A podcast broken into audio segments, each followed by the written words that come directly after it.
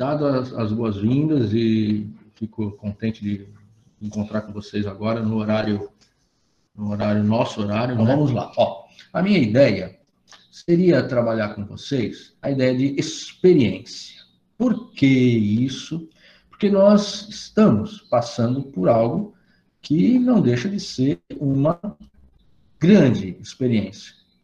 Essa experiência de estarmos à distância, estou aqui na minha casa, estou aqui na minha cozinha, nada mais, nada mais distante de uma sala de aula do que a minha cozinha, onde a internet, ironicamente, funciona melhor e agora não está funcionando, né? É, tem que usar o sinal do telefone.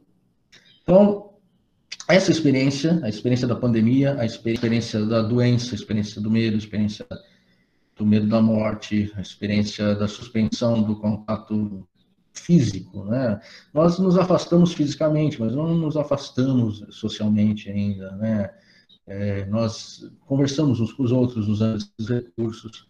Mas isso é uma experiência que vai marcar a nossa geração, vai marcar a nossa vida. Nós vamos é, falar sobre isso com aqueles que vierem depois de nós, e vai ser meio que a nossa, a nossa, a nossa Segunda Guerra Mundial, qualquer coisa do tipo. É um momento que divide também as pessoas, entre aquelas nas quais nós podemos confiar e aquelas nas quais nós não depositamos nossa confiança, e faz com que a gente é, se modifique. Então, essa é a ideia de experiência aqui, discutir sobre ela a partir de um ponto de vista filosófico, tanto sobre a ideia de experiência, quanto sobre a experiência que está embutida, ou que estaria embutida em alguns textos. Essa é a minha ideia. Sobre experiência. Olha, primeira coisa, não é possível definir experiência de uma maneira absoluta. Não há uma definição absoluta de experiência. Existem muitos textos que tratam da experiência, mas não há uma definição, e aí passe-se a redundância, que eu até coloquei entre aspas, né? Não é possível uma definição definitiva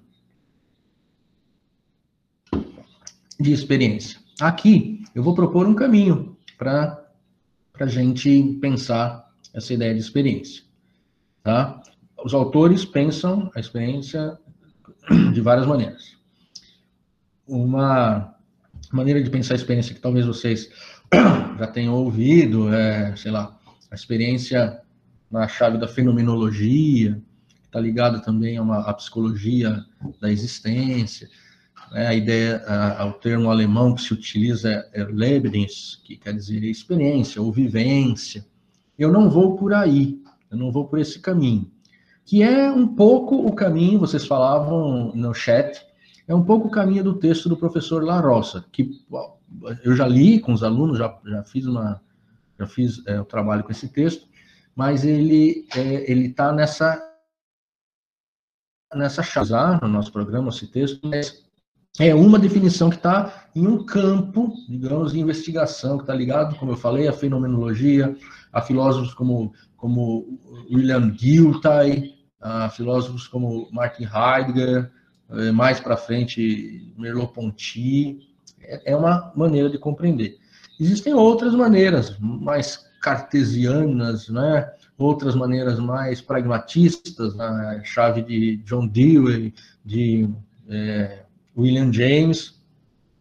Então, eu queria, eu pretendo conversar com vocês, não na tentativa de apresentar várias concepções de experiência, não, porque eu até não teria é, capacidade de fazer isso, mas conversar com vocês sobre o que, o que é isso, o que seria a experiência, o que poderia ser para nós a experiência, tá? Então, vamos lá.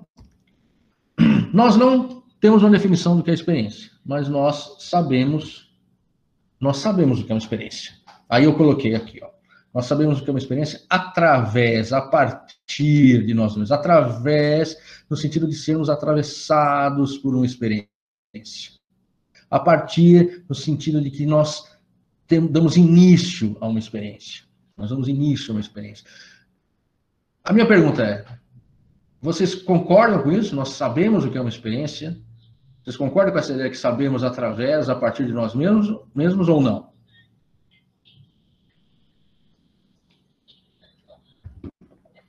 Um por vez, um por vez, senão fica muito bagunçado, eu não escuto todo mundo falando a mesma coisa. Ah, então, professor, é o Henrique de novo. É o Henrique, eu já percebi ah. que é você, Henrique. Ah, Henrique, tá, ótimo. Henrique, tem, tem uma... Tem uma... Você conhece a lei de Murphy da sobrevivência universitária? Não sei, mas eu espero que você não tenha me marcado de um jeito ruim. A, a, a lei de Murphy da sobrevivência universitária diz assim, nunca permita que o professor descubra seu nome. Ah, isso é impossível comigo. Então, então eu já aceitei. Eu já sei que você é o Henrique e isso pode acarretar consequências nefastas a você. Ah, sucesso. E, então, é, sucesso é mais difícil, né? Mas... Não, ah. tudo bem, mas o que, que eu ia te falar do, da experiência uh, é que eu estava lendo um texto hoje que é da matéria de subjetividade, que ela fala justamente sobre experiência. E ela uhum. fala que é justamente algo muito plural, porque até nos idiomas ela tem um sentido muito diferente. Então, no inglês, no alemão, no português, no catalão, no espanhol, a própria experiência vai ter um sentido diferente. E para cada ser humano ela é muito plural. Então, vai além do ser humano, mas vai também do seu... da sua vivência cultural, porque, por exemplo, se eu uh, nasci meio falando português, a experiência já vai ter um significado para mim, que vai ser diferente de uma pessoa que nasceu na Espanha. E Exato. Eu que sou brasileiro e você que é brasileiro, a gente também tem outra diferença pelo que a gente vive. Então, ela tem, tipo, muitos aspectos que garantem ela ser um, ter um significado plural. Exato, perfeito. É isso mesmo, Henrique, muito bom. Exato. Nós o temos... Que... chat aqui, Marcos, nós temos quatro, um, dois, três, na verdade, que diz que sim. Que sim, ok. Exato. Eu acho que os colegas que disseram sim e essa fala do Henrique faz a gente é, perceber, eu acho, que, que, é, que é estabelecido o quê? Que a experiência é individual, particular, tem a ver com uma consciência que tem essa experiência, tem um um corpo que tem essa experiência, e, no entanto, nós podemos dizer que todos nós temos experiências. Ainda que a experiência seja muito diferente, tendo em vista aspectos culturais, aspectos é, pessoais, genéticos até, a, a, nós, ao mesmo tempo, então, que temos, que sabemos que a experiência é algo absolutamente individual, subjetivo, pessoal, particular, ela também é geral, ela também é comum, ela é universal, se pensarmos em, em, em termos é, humanos. Todos os seres humanos passam por experiências, ainda que interpretem essas experiências de modo diferente, né? Essa, essa é uma colocação bastante, bastante interessante. Na aula da tarde, uma, uma aluna estava falando sobre isso, sobre a questão, por exemplo, da percepção cultural das cores, que, segundo uma antropóloga, talvez tenha, talvez tenha sido a Margaret Mead, não tenho certeza, ela verificou, Margaret Mead, que tribos da, da, da, da Oceania não distinguiam entre o verde e o azul, por exemplo. Nós não precisamos ir até a Oceania, talvez pudéssemos apenas voltar, vai, dois mil anos ou mil, mil e poucos anos atrás, para encontrar entre os romanos, ou seja, é uma cultura que está muito mais próxima da nossa, a dificuldade de distinguir cores que hoje nós distinguimos com muita tranquilidade, né? Ou então, ah, os índios pirahãs que, que vivem no Brasil e na fronteira do Brasil, acho que com o Peru, são índios que têm características muitíssimo interessantes, a cultura desses índios tem características muitíssimo interessantes, porque ela, esses índios não contam a, acima de um número muito baixo, não sei se, se, se cinco ou dez, acima desse número eles não contam.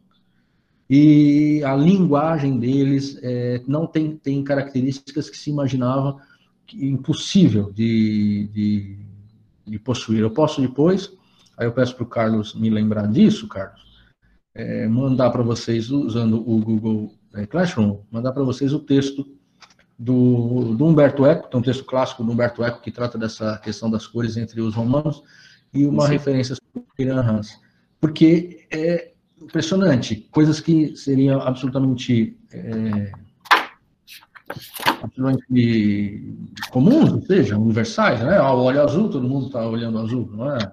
Ele não, não é bem assim, do ponto de vista cultural. Por exemplo, então vamos fazer algumas experiências aqui, ó. Opa, opa, opa.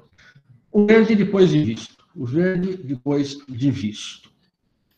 O verde. Vocês estão olhando para a tela. Vocês estão vendo o verde ou estão vendo outra cor? Hum? Eu estou vendo azul. azul. Eu estou vendo azul. Para mim é azul. Azul claro. Azul claro. É, muito é tipo um verde de água. Assim. Verde de água. É, tipo um verde de água. Verde turquesa. Azul. Viu como? Azul turquesa? É, é turquesa. Agora eu consigo ver os chats. Agora eu consigo ver os chats porque meu computador finalmente voltou a funcionar. Verde água, verde água, ok. Tem azul, verde, olha só, pronto. Eu tô vendo o verde. E metade aí da sala vê o verde, metade, talvez mais da metade vê azul. Ou um azul meio, sei lá, um azul um pouco indeciso, um verde talvez um pouco nervoso, qualquer coisa assim. Verde água. Tá bom. Mas você, nós temos a experiência do verde. Nós dizemos verde. Tá aí. Tá aí o verde. Tá na nossa, na nossa frente. Ok? E agora, qual é a experiência do verde para nós, né? Agora, qual é a experiência do verde? Nós temos a experiência do verde ainda? Sumiu, agora tá branco. Agora a gente não tem mais a experiência do verde. A gente sabe que é verde, mas a gente tá vendo branco. Mas a gente não... Mas vocês conseguem a experiência do verde ainda? Vocês conseguem, vocês conseguem lembrar do verde? Só se a gente imaginar, sei lá. Você está imaginando.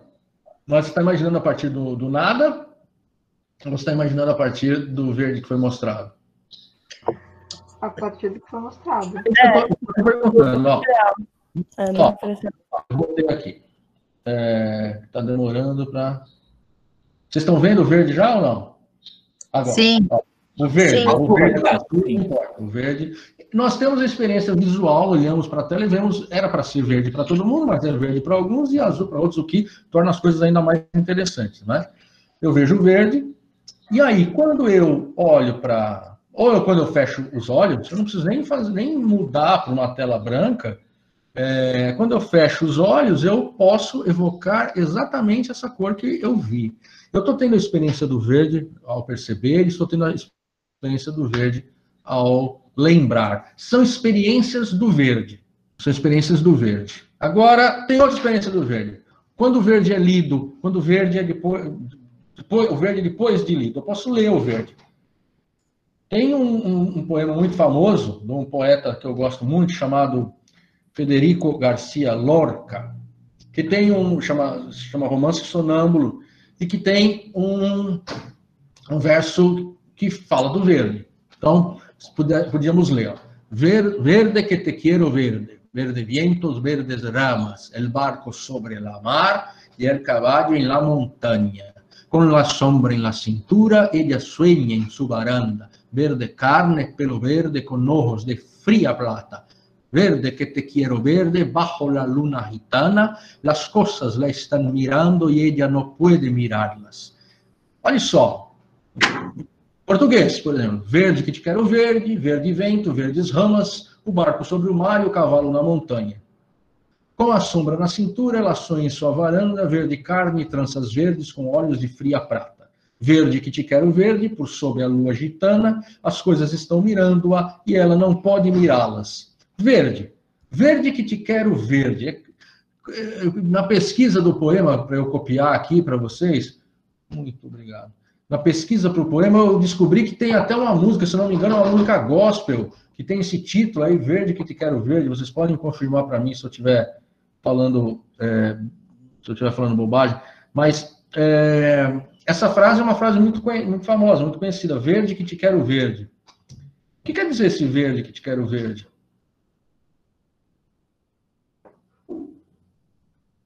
Acho que quer dizer um pouco sobre... o nosso desejo de enxergar coisas já a partir do nosso, da nossa subjetividade. A gente olha querendo ver coisas e acaba enxergando o que a gente quer ver. Muito bem. É uma interpretação. É uma experiência. A partir da experiência do poema, eu não sei o seu nome. Quem falou, por favor? É Marita. Ah, Marita que disse. Eu não, eu não reconheci a voz, Marita. Mas é, você leu o poema e teve essa, essa experiência, essa impressão. Verde que te quero verde, olha só, ele fala de verde carne. Verde carne. É curioso pensar verde carne, porque a carne verde é uma carne podre, né? Uma carne estragada.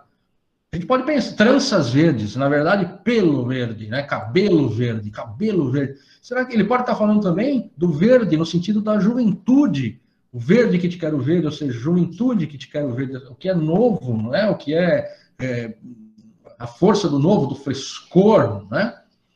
Esse, esse verso, ele tem inúmeras, é, inúmeros desdobramentos, foi usado de várias maneiras, esse verde que te quero ver, usado até no, em campanhas para é, preservação ambiental e tal. É uma outra, outra experiência do verde. Aí eu, eu, tenho a, a, eu sei o que é o verde, porque eu já vi coisas verdes na vida, e leio o verde que te quero ver e começo a pensar coisas. Quem aposta mais alguma interpretação para esse poema?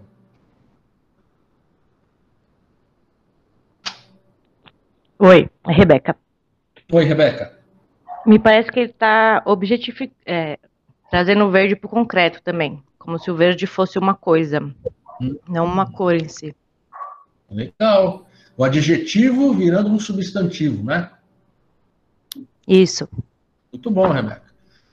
Tudo isso são experiências. Então, se voltássemos aqui, o verde, eu olho o verde, tenho uma experiência, eu penso. Eu não sei se a minha velocidade é a mesma de vocês, né? Vocês estão vendo o que agora? Tela branca? Branca. É, tá, tá, tudo bem. Então, a, a, agora eu posso evocar o verde, eu posso imaginar o verde, eu posso ler... Verde, leio lá, verde, isso evoca algo em mim, e depois de ter lido o poema, eu reflito sobre isso, sobre esse verde, e ele evoca outras experiências, ele faz com que eu tenha outras experiências. Então, notem, a experiência ela é visual, ou seja, sensível, mas não é só sensível, a experiência é também intelectual, e alguém, se eu não me engano, será que eu estou falando, falando bobagem, mas parece que alguém disse algo... que a lembra... eu estou confundindo com outra aula, que a, lembra... a, a, a... que a experiência é também de uma evocação, esse, se foi alguém da, da, agora que falou, se eu estou confundindo com outra aula que eu dei. Mas, de todo modo, nós temos isso, né? Uh...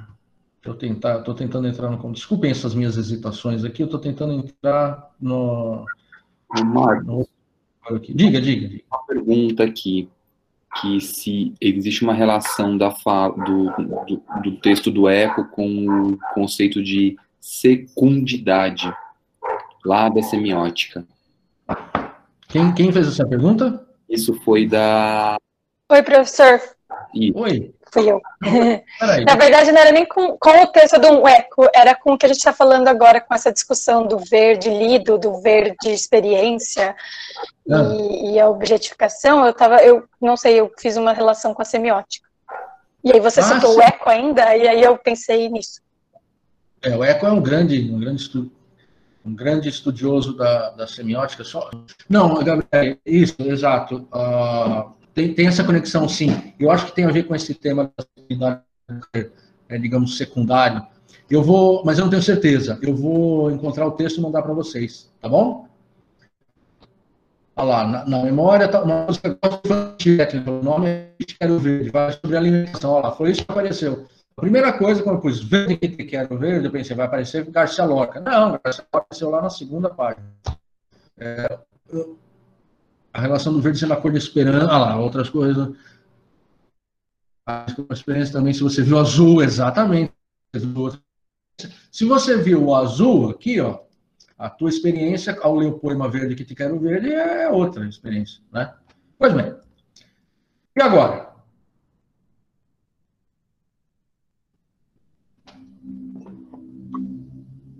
Qual a experiência?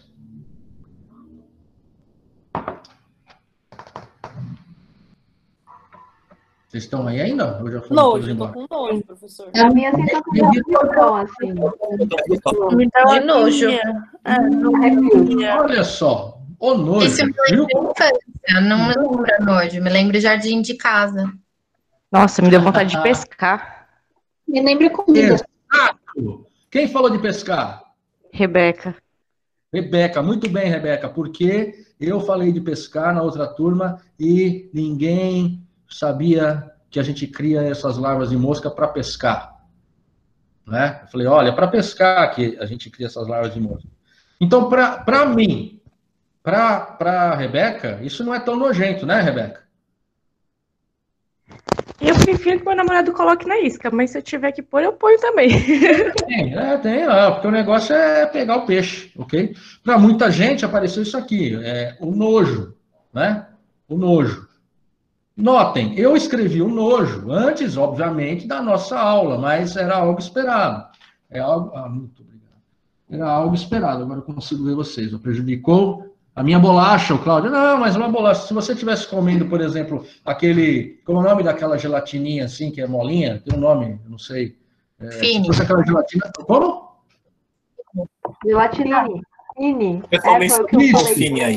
Fini. É Fini, ó. É um Fini orgânico. Olha só, a gente não tem que ser orgânico? Vamos lá. Comer as larvinhas. Elas são higiênicas, criadas... tudo com a farinhazinha limpinha, podemos comer. Nós não comemos por quê? Nós não comemos também por, é, sei lá, por cultura, por, não é? A, a toda essa conexão. Gera nojo. A minhoca Fini, exatamente. Olha lá, Luana previu que falariam de, de... Odeio Fini. Mas você não gosta, né, Jéssica, disso aqui, não, né? Eu odiava Fini. Ok, então tá bom. Nós sentimos nojo. Ok, uma experiência de nojo. Notem, aquilo que o Henrique falou... A nossa experiência, viscoso mais gostoso, eca. É, a nossa experiência, é, ela é absolutamente individual. No entanto, quando eu coloco nojo, mesmo aqueles, aquelas que não sentem nojo ao ver essas larvas, compreendem o que eu quero dizer. Compreendem o que eu quero dizer. Por quê? Porque, de algum modo, participam da ideia de, de, de, de, da, da experiência que, essa, que esses animais poderiam evocar. Seria muito estranho... se eu apresentasse essa figura agora e as pessoas pensassem em nojo. No entanto, olha só, eu coloquei maciez.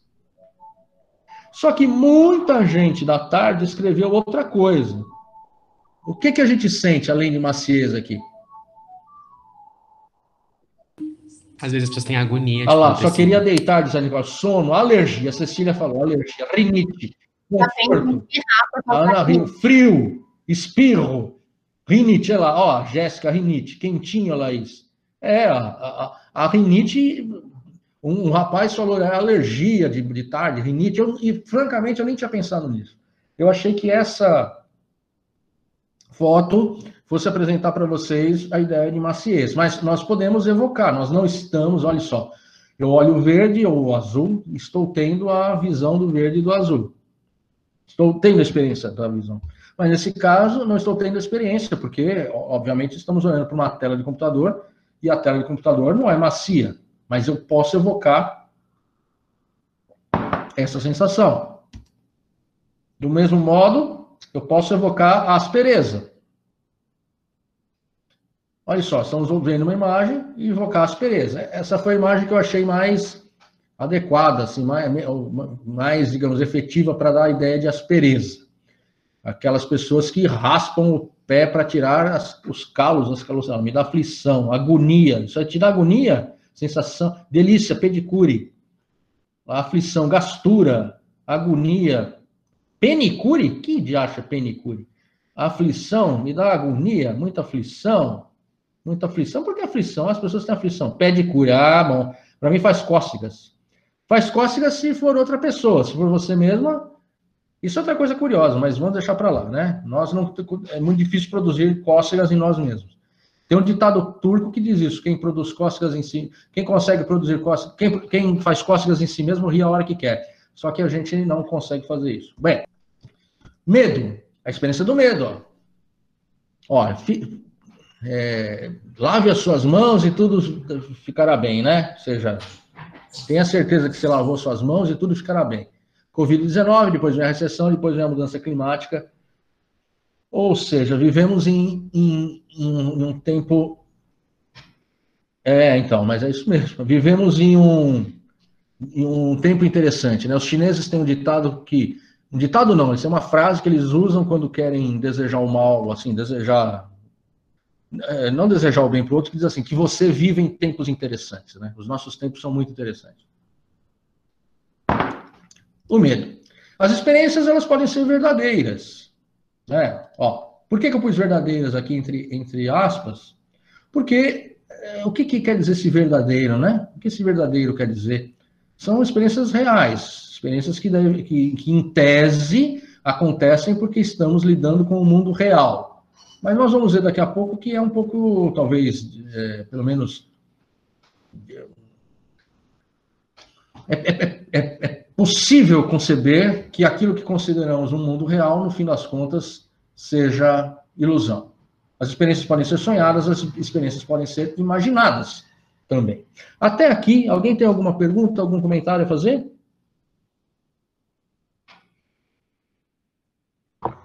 Não. Tudo bem? Então tá. Esse é o medo imaginário. A gente pode ter pesadelos com a Covid, nós podemos ter, sei lá, é, é, pensamentos persecutórios, né? Vocês talvez conheçam pessoas que estão tão apavoradas com essa situação que absolutamente não saem de casa, né? Efeito Mandela. Nicole, fala pra gente o que é o efeito Mandela. Eu não sei o que é o efeito Mandela. Por favor. Cadê a Nicole? Professor, não tem microfone. Ah... Eu, professor, eu ah, acho que eu sei.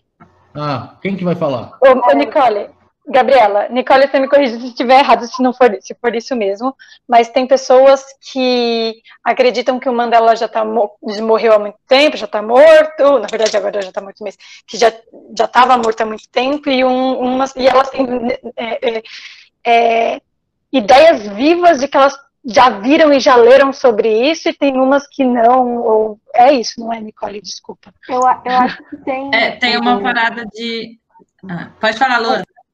Não, é que eu talvez esteja errado também, mas se eu não me engano, é, é uma ideia de que você tem uma ideia de que uma coisa aconteceu e você tem essa ideia muito vívida na sua cabeça, só que você descobre que não aconteceu. Eu acho que tem a ver com o Mandela ter ficado muito tempo na prisão, e as pessoas acham que ele ficou mais tempo. Então, eu sempre lembro de um exemplo que é sobre o rabo do Pikachu. Que as pessoas falam, tipo, que todo mundo imagina que o rabo do Pikachu é de um jeito. E aí você lê que é de outro jeito. Você procura na internet e você fica, mano, na minha cabeça era do jeito que eu, eu tinha certeza que era desse outro jeito. Não sei se você entendeu, mas é meio isso. É, a única coisa que a Luana não falou é que é quando muitas pessoas têm uma impressão errada igual. Tipo, é. A memória de massa. Hum, memória errada em massa. Parece... Exato. Ah lá. Teoria da conspiração. Deixa eu ver aqui o que, que o Marco Aurélio colocou pra gente. Ele colocou um link pra gente. Estou tentando é. ver no outro computador. Um Comigo, é... por exemplo... Oi. É. Comigo, por exemplo, eu, eu sei mais especificamente do... Tem um filme, Shazam, que, que parece é. que é um filme que lançou há muito tempo atrás, só que ele não lançou. Eu consigo te descrever o pôster dele, porque eu lembro, mas não lançou, ele não é real. Não existe, esse filme não, não. existe. É... Ah. Mas tem um filme Shazam que saiu no ano passado. É, ele saiu no ano passado, mas e não é o mesmo, é outro, mas eu tenho a, a lembrança, e eu tinha até desde antes do ano passado, de que esse filme lançou há muito tempo atrás, quando eu era criança. Eu, tenho, eu consigo te descrever o pôster, inclusive. Eu tenho, eu tenho essa experiência. Todo mundo procurando o rabo do Pikachu agora. Para, para, volta aqui, não procura o rabo do Pikachu, não. Eu ah, tenho... É... Que droga. Pikachu. Isso com uma cena de...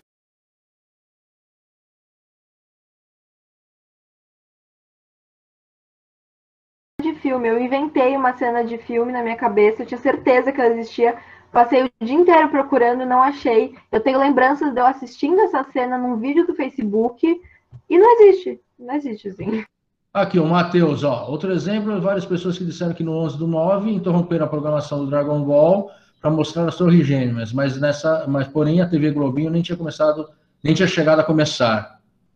Aí que tá, a Mariana pergunta se essa ideia só se aplica aos coletivos. Eu acho que esse efeito Mandela se aplica aos coletivos. O outro é as chamadas memórias falsas, né? Que, que eu não sei se tem um nome que eu descrevo, mas é a ideia de memórias falsas. A Nicole falou também do personagem bancário do Monopoly. A maior parte das pessoas que descrevem diz que ele usa um monóculo, mas ele não usa. Ah, memória errada em massa. Ah, eu sei, aquele personagem, ele não usa monóculo. Olha que curioso, eu achava que usava, né?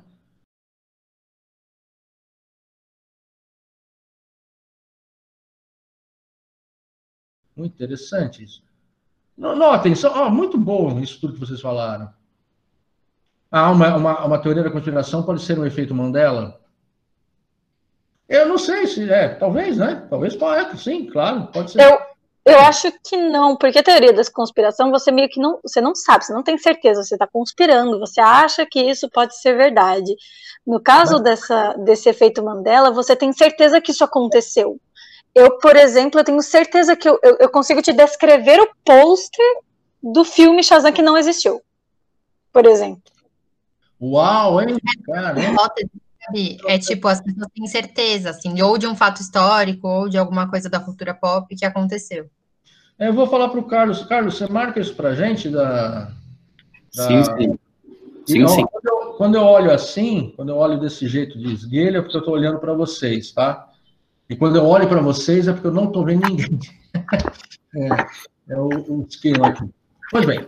Então, vamos lá. Então, só para completar, diga, a questão diga. da teoria da conspiração aqui, Todos, todos hum. esses eventos coletivos, né, de memórias falsas coletivas, surgiram as teorias da conspiração, que isso poderia é, provar, de alguma forma, ou pelo menos evidenciar, a, é, múltiplos universos ou múltiplas linhas do tempo, enfim. Então é um pouco essa teoria da conspiração que gira em torno é, é, do efeito Mandela aí. Tá, então, então é nesse eu... sentido que vai a teoria da conspiração com, com o efeito Mandela. É, é, Ou porque... seja, há, há daqui vinte anos, nós todos seremos azarados de lembrar que o Brasil estava um caos nesse atual governo. Vai ter gente que diz que não, porque estavam em outra linha temporal, então a gente foi azarado de estar nessa. É, ou então que a ditadura, que não foi ditadura... É, esse tipo de coisa. Eu, eu, eu, sou, eu sou levado a pensar, ô Marco, quando ouço essas coisas, eu sou atraído inevitavelmente... para aquilo que me parece o, o maior absurdo dos absurdos contemporâneos, do ponto de vista epistemológico, que é a teoria da Terra plana, que, que talvez se aproxime, então, daí, porque há uma teoria conspiratória por detrás dela, né? Essa teoria conspiratória diz que a NASA e que todos os governos do mundo impedem a população de descobrir a grande verdade, que é a a Terra ser plana, e mesmo diante de evidências que refutam a tese da Terra plana, é, a teoria continua, porque há sempre uma justificativa ad hoc, ou seja, uma justificativa posterior, um remendo feito na teoria para que ela se sustente. E contra todas as evidências, as pessoas acabam, continuam acreditando nisso. Faz sentido ou não? Sim, sim, faz, faz um pouco sentido, mas o que eu vejo sobre a questão da Terra plana vai também em outra direção, que é a questão é, de uma disputa de poder de narrativa, que eu acho, na verdade, eu tenho uma posição que é o seguinte, eu adoro é, o, o surgimento do terraplanismo, eu acho uhum. muito bom que ele surgiu, uhum. porque é um questionamento, né, do ponto de vista individual e filosófico, que bom que essas pessoas estão questionando. A questão é, assim, por que, que a gente chegou nesse ponto onde o, o pensamento científico e o conhecimento científico tá, é, é, é descreditado? Porque ele não se produziu verdadeiramente como ciência para a grande maioria da população. Né? Ah, uma, aí que tá, ela não foi apresentada a educação científica. Exatamente, pensamento, esse é o ponto. Uma coisa é o pensamento científico, outra coisa é a ciência posta na, dentro da instituição escolar. Exatamente. Outro discurso. Esse... Nisso então... eu concordo plenamente, plenamente. É um efeito é. do fracasso, do fracasso, do fracasso do ensino científico, da educação científica. Mas eu não consigo ficar contente com o aparecimento desses caras, não. Não, é, é, é um Entendo pouco... É... Ponto, mas eu não... Eu fico é. triste, porque é de, é, é, de, é de dado... Você, você já deve ter assistido, vocês todos já devem ter assistido aquele... aqueles... aquele filme, né, ou seriado, não sei, da Netflix, que Terra Plana, né, a Terra Plana. Sim, terra plana. sim, sim, muito bom. Muito bom, recomendo, aí quem não assistiu, assista, porque é muito bom, eu, eu achei pelo menos, o final, né, especialmente o final. Mas vamos lá, ó, senão... Mas eu só queria fazer... Diga, um diga, diga. Desculpa, Marcos, diga. É, que é a questão... É... possa, pode ser ignorância minha, uhum. mas talvez nunca na nossa sociedade a informação e o conhecimento foi tanta, tanto, é, é, deu tanto poder. Quer dizer, Sim. a informação sempre foi poder. Só Sim. que numa sociedade da informação, ele é o poder principal. Sim. E por isso, obviamente, que a gente vai estar numa sociedade que vai disputar, disputar esse poder na produção de informação. Exato. Na produção de informação falsa, nas fake news, nas teorias da conspiração. Então, Sim. acho que enquanto fenômeno, esse, esse, essa é a raiz. Não, eu concordo com você plenamente. Ou seja, no lugar daquela velha divisão entre o autor e o leitor, ou então o, o emissor e o receptor da, da informação, de repente, todo mundo virou emissor. Todo mundo virou autor também, ao mesmo tempo que receptor e que leitor. E ocorre nesse, nessa situação, de fato, concordo, uma luta pela narrativa, por quem vai ter a prerrogativa da narrativa, quem é que vai ter o direito de dizer o que as coisas são. Nós vemos isso é, em vários campos da, da, da experiência cultural contemporânea, né? Concordo com você plenamente. É, é uma revolução, e aí que está, uma revolução tal...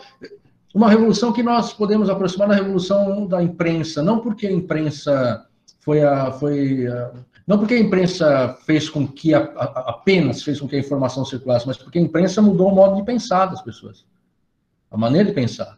Do mesmo modo, nós hoje pensamos de um modo absolutamente diferente. Vejam essa experiência aqui que nós estamos tendo. Vocês aí na casa de vocês, imagino que estejam na casa de vocês, eu aqui na minha casa conversando.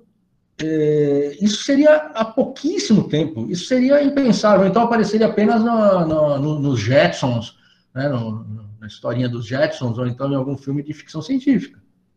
Isso é, é realmente, ele molda o pensamento, não é apenas o conteúdo que muda, mas a, a, a própria forma de apreensão do conteúdo, né? Não, perdão, ao contrário, não é apenas a forma de apreensão do conteúdo que muda, mas o próprio conteúdo, né? Aquela frase do McLuhan, que o meio é a mensagem. O meio é a mensagem. No mundo digital, a, a informação, ela assume um, um caráter completamente diferente, né? E vai ter uma, uma briga grande, né? E a cachorra... É, e, e falando de, justamente de experiência, né?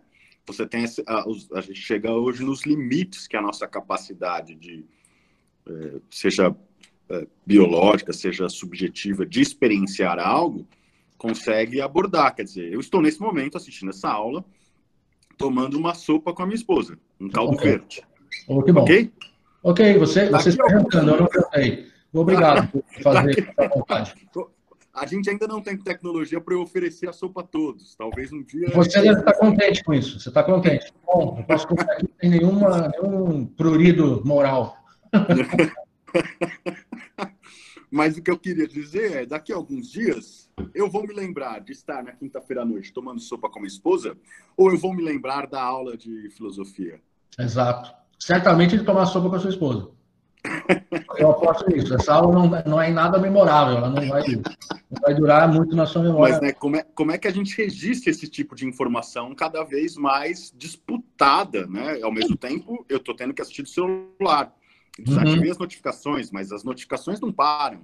Sim. A gente está sempre em disputa de espaço, Sim. de experiência. Exato, exato. E nós somos, vocês não sei, que são bem mais jovens, mas...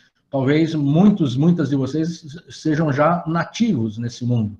Mas eu, por exemplo, sou imigrante. Muitos de nós, mesmo jovens, eu não me considero tão velho assim, é, somos é, imigrantes. Tivemos que aprender a língua, essa nova língua.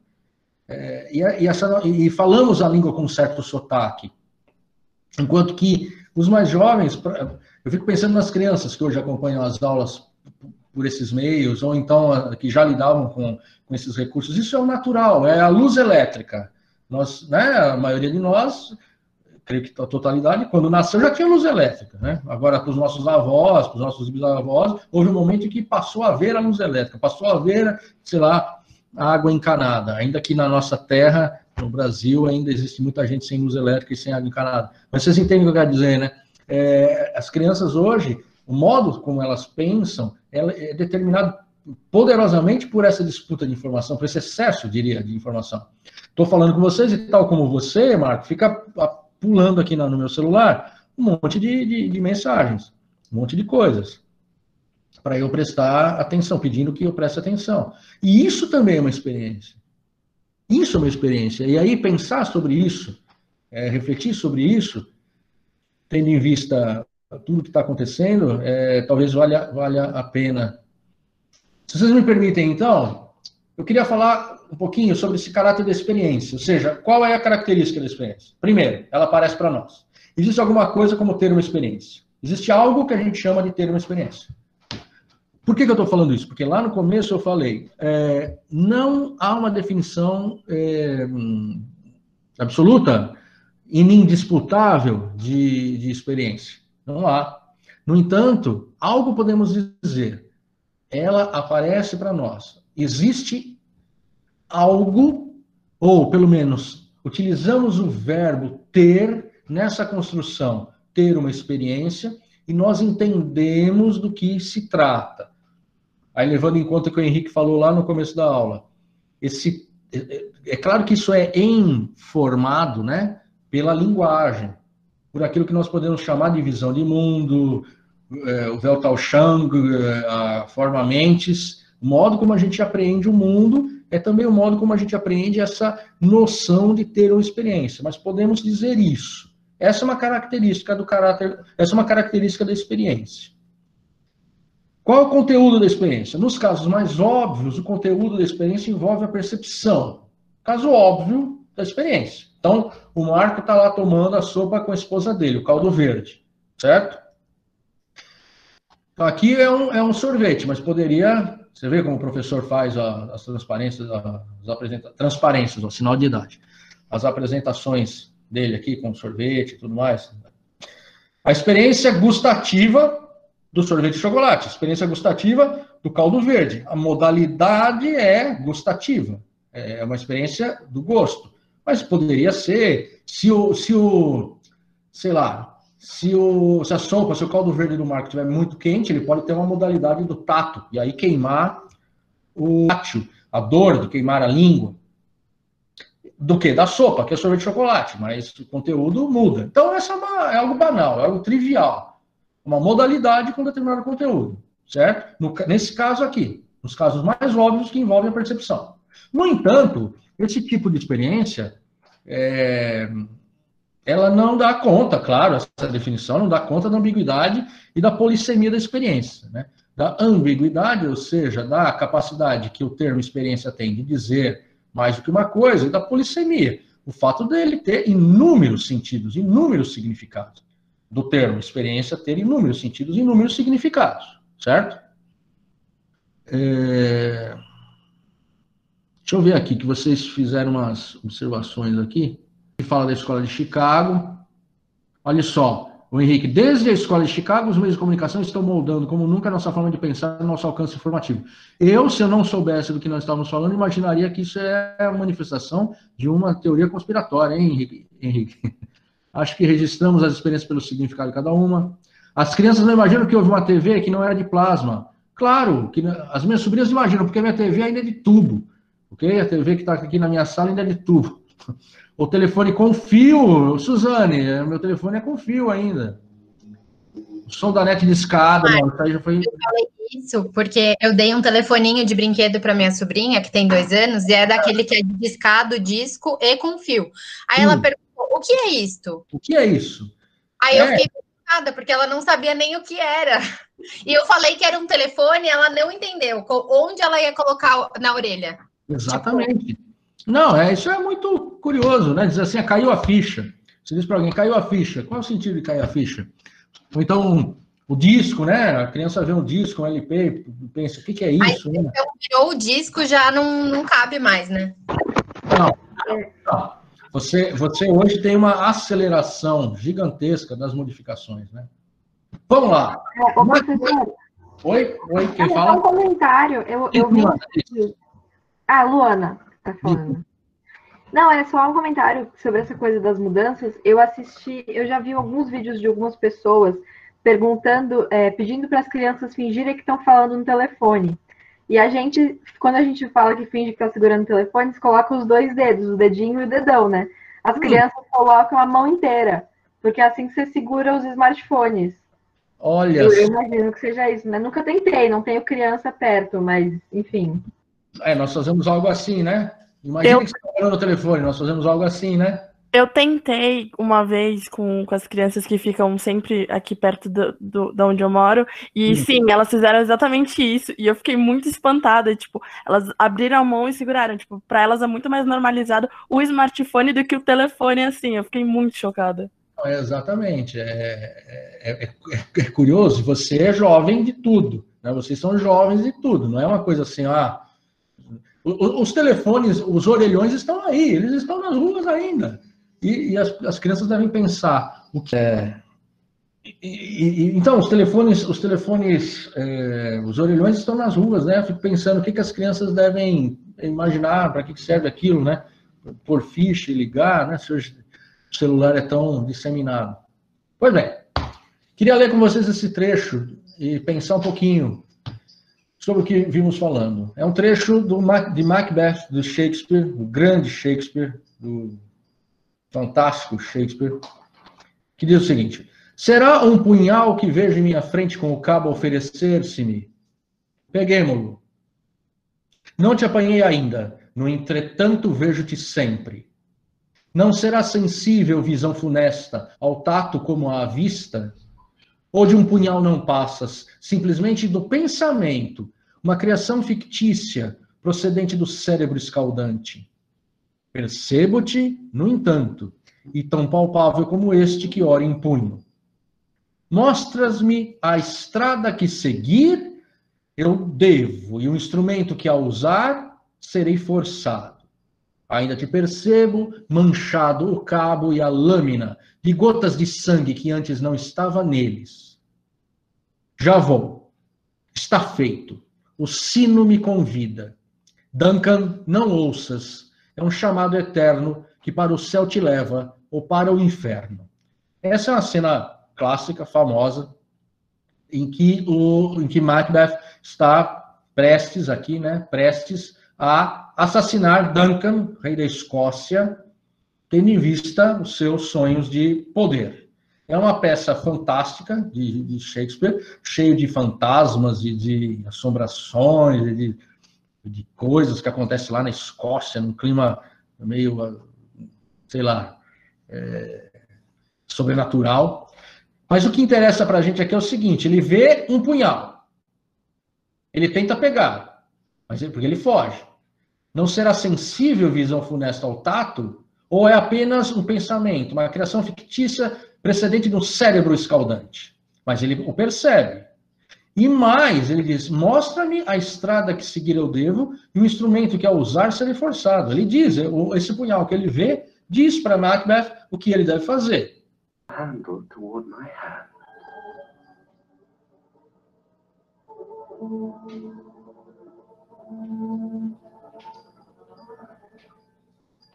Come. Let me clutch thee. I have thee not, and yet I see thee still.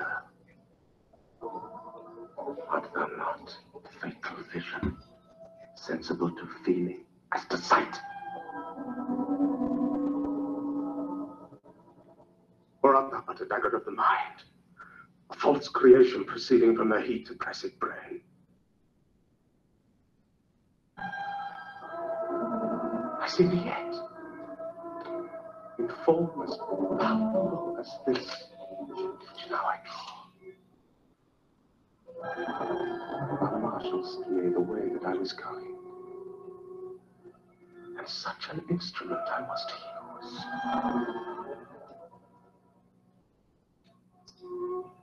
Mine eyes are made the fools of the other senses, or else worth all the rest. I see this still. Along thy blade and dungeon, gouts of blood, which was not so before. There's no such thing. It is the bloody business which informs thus to mine eyes. Ok. Então, o que temos, né? é, essa, essa situação. É, é, uma, é uma cena clássica, então você encontra, eu sugiro a quem tiver interesse, digitar no, no, no Google, e aí eu lembro do que foi escrito aqui, por quem, quem escreveu aqui,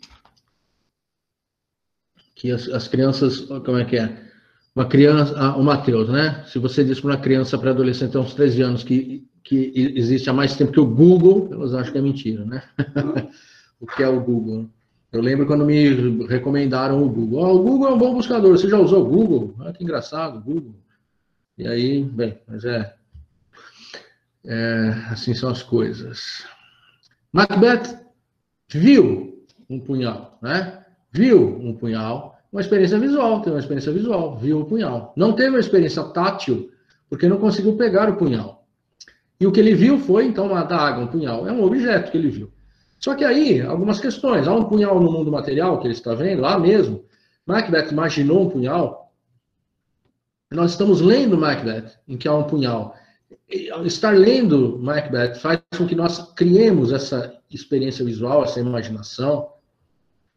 O que, o que interessa é que há uma, para mim, aqui, falar com vocês, o que eu queria, eu mostrei esse vídeo e li esse trecho de Shakespeare para falar sobre, sobre isso aqui, ó, que a experiência representa. Nós temos os elementos da experiência. Os elementos da experiência. Qual o elemento principal dessa experiência de Macbeth? Qual é o elemento, a parte integrante, da, a, a parte, digamos, mais destacada da experiência de Macbeth? Punhal? Punhal. Quem falou punhal? Eu, Luana e algumas outras pessoas no chat. Punhal. Punhal. Tem praga, visão, punhal. Punhal. Então, você tem o punhal como elemento da experiência de um lado, do outro lado você tem o próprio Macbeth, que é quem está vendo o punhal. Claro que há toda a circunstância em torno. Certo? É, você tem os elementos da experiência que são, que é, que é no caso o punhal, que é o ambiente no qual ele está, tal. Só que você tem a própria experiência. Os elementos da experiência são diferentes da própria experiência. A própria experiência, aí voltando ao que foi dito no início dessa nossa conversa, pelo Henrique. A própria experiência é absolutamente... da experiência são diferentes da própria experiência. A própria experiência é única, ainda que os elementos aparentemente sejam os mesmos. Se não fosse Hamlet que estivesse lá, se fosse outro homem, outra pessoa, se fosse uma mulher, se fosse... a experiência seria diferente. O que acontece com Macbeth, aqui é a representação, né, numa... no momento em que Macbeth vai matar Duncan, quando ele diz, já vou, está feito, o sino me convida, Duncan, não ouças, é um chamado eterno que para o céu te leva ou para o inferno. Ele interpretou a experiência de algum modo? A experiência se deu para ele de um determinado modo? Ele tirou da experiência alguma coisa que, para ele, fazia sentido. Quando ele diz que a, a, a adaga, o punhal, indica para ele o caminho que ele vai seguir, ele está, de algum modo, compartilhando a responsabilidade com essa visão. Então... ainda que nós tenhamos os mesmos elementos, a nossa experiência é diferente. Isso que parece, é, digamos, trivial, surge a nós como trivial, nem sempre é levado em conta da maneira mais é, adequada. Ou seja, estamos a toda hora interpretando o que nos acontece de uma maneira ou de outra, tendo em vista as nossas experiências anteriores, as nossas expectativas anteriores.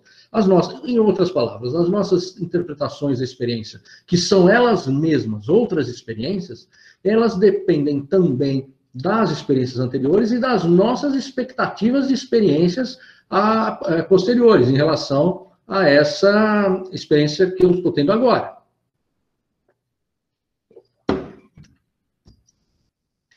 Então, o que nós temos? Nós temos uma... oposição, se não é uma oposição, não é uma oposição, mas um contraste entre os elementos da experiência, no caso a adaga, por exemplo, que aparece a um homem que está prestes a, a ter um, um colapso nervoso, que é o Macbeth, e a própria experiência. Um exemplo, ó, o que, que vocês veem agora? Rosa. Rosa e tem um pouquinho vermelho. Ah, sumiu. Um vermelho? Rosa. Não, sumiu agora. Rosa. Perfeito, todo mundo está vendo rosa. Está vendo um retângulo rosa, creio, não é? Todo mundo diz retângulo rosa. Aí, a questão é o seguinte, olha, eu falei lá, lembrando, conteúdo da experiência, os casos mais óbvios, óbvios envolvem a percepção, ok. A pergunta é, onde é que está, eu pus quadratura aqui, mas seria retangulatura, o caráter retangular do retângulo. Nós podemos pensar, onde está a quadratura do quadrado? Onde está a rosidade do rosa? Onde que está aqui a quadratura do quadrado, a rosidade do rosa? A, qua a qualidade de quadrado, a qualidade de retângulo, a qualidade de rosa. Ele está aonde? Está na coisa, está em nós, está na relação nossa com a coisa? Onde que está? Onde que isso está? Porque se alguém olha para isso aqui, é, é perfeitamente razoável imaginar que alguém olhasse para essa cor e visse outra, os daltônicos. Não sei se alguém com daltonismo entre nós, mas olharia a cor e talvez visse outra cor. Todo mundo está dizendo rosa, mas ele veria, ou ela veria, sei lá, é, marrom, não sei. E onde é que estaria essa qualidade? Ela, ela se encontra onde? Essa é uma questão é, bastante interessante da discussão sobre a experiência. Eu tenho uma experiência, ela é comum, todo mundo falou rosa. No entanto, a pergunta acerca de onde é que se localiza a qualidade rosa da figura, ou a qualidade retangular da figura. Então, haveria, é, nesse caso, para nós também, seria importante apontar umas propriedades da experiência, né? São dois enfoques. Eu, eu, vou, eu não vou discutir, até por não ter competência, não vou discutir, como eu falei no começo da aula, todas as teorias da experiência, não é nada disso. Mas eu só queria situar um pouco vocês nesse cenário. Quais as propriedades da experiência? Um enfoque cartesiano, mais cartesiano entre aspas aqui, né?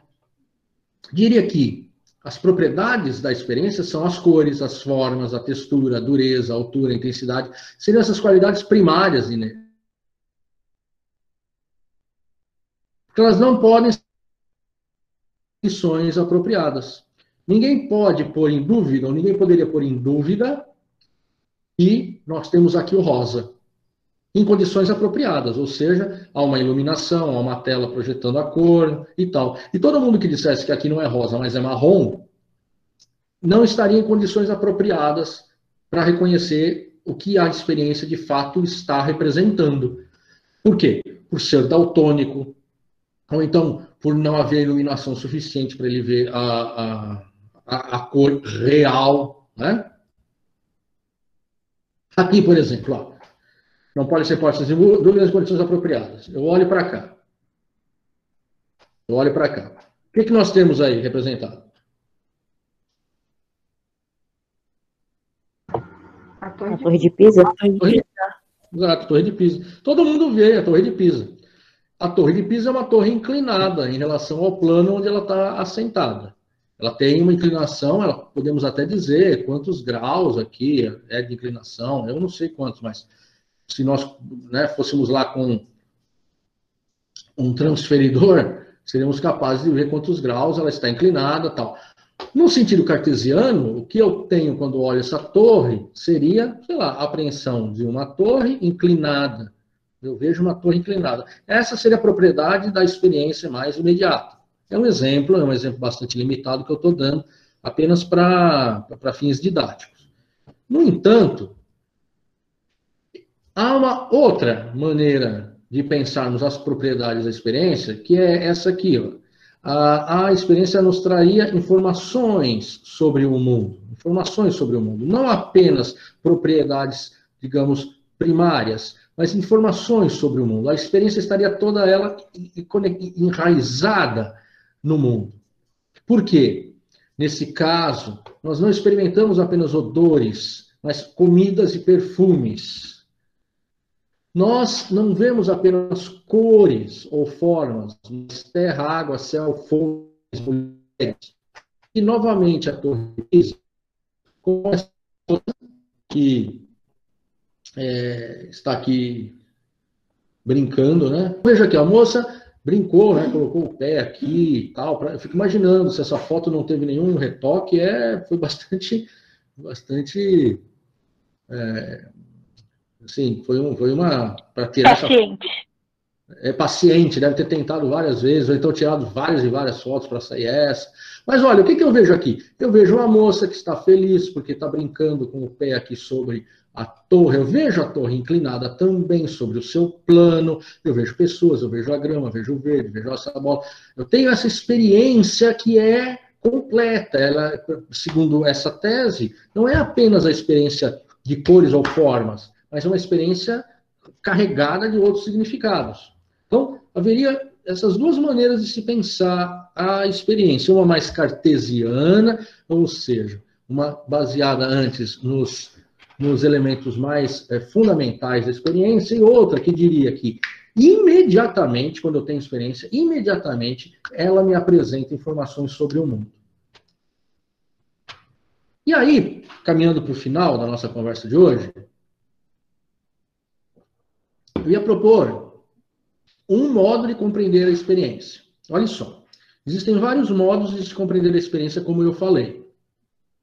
Existe o modo da fenomenologia, existe o modo do pragmatismo, existe o modo, digamos, mais cartesiano, existe o modo da psicanálise. Cada modo que, de compreender a experiência, isso é importante ressaltar, cada modo de compreender a experiência cria o seu objeto de compreensão. Ou seja, cria a sua definição de experiência. Cada uma das maneiras, cada uma das teorias de explicação da experiência cria a sua definição de experiência, ok?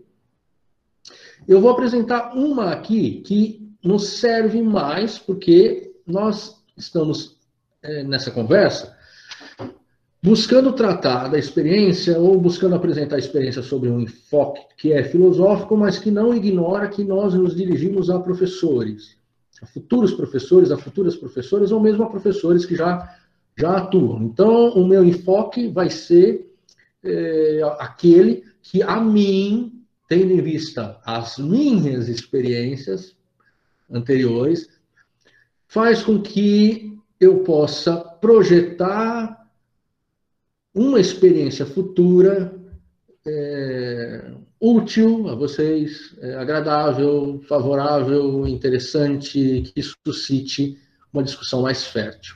Por isso, por exemplo, que eu fiz aqueles questionários para que eu pudesse ter alguma informação sobre vocês, já que eu não posso conversar diretamente com vocês no ambiente da sala de aula. Essa maneira de compreender a experiência é a chamada maneira ontológica, a teoria ontológica da experiência. Onto vem do termo grego que quer dizer ser, né? Ontos, que é o que é, e lógica vem do termo grego que quer dizer ciência, o conhecimento. Então, o conhecimento, o saber sobre aquilo que a experiência é. Ou, em outros termos, é uma teoria que considera que a experiência tem sim um objeto. Ela tem um objeto. Um objeto, seja ele material ou não, como nós vemos aqui. Cada experiência exige um objeto da experiência, mesmo que não material. Essa é a afirmação, essa é a afirmação da teoria ontológica. Cada experiência exige um objeto da experiência, mesmo que não material. Então, eu tenho que objeto da experiência aqui? Por exemplo, eu tenho a cor verde para mim, azul para muita gente. Esse é o objeto da, da minha experiência visual do verde ou do azul. Se eu fecho os olhos, esse objeto deixa de existir materialmente e passa a existir apenas materialmente. Apenas como elemento da minha consciência, como representação que eu tenho na consciência.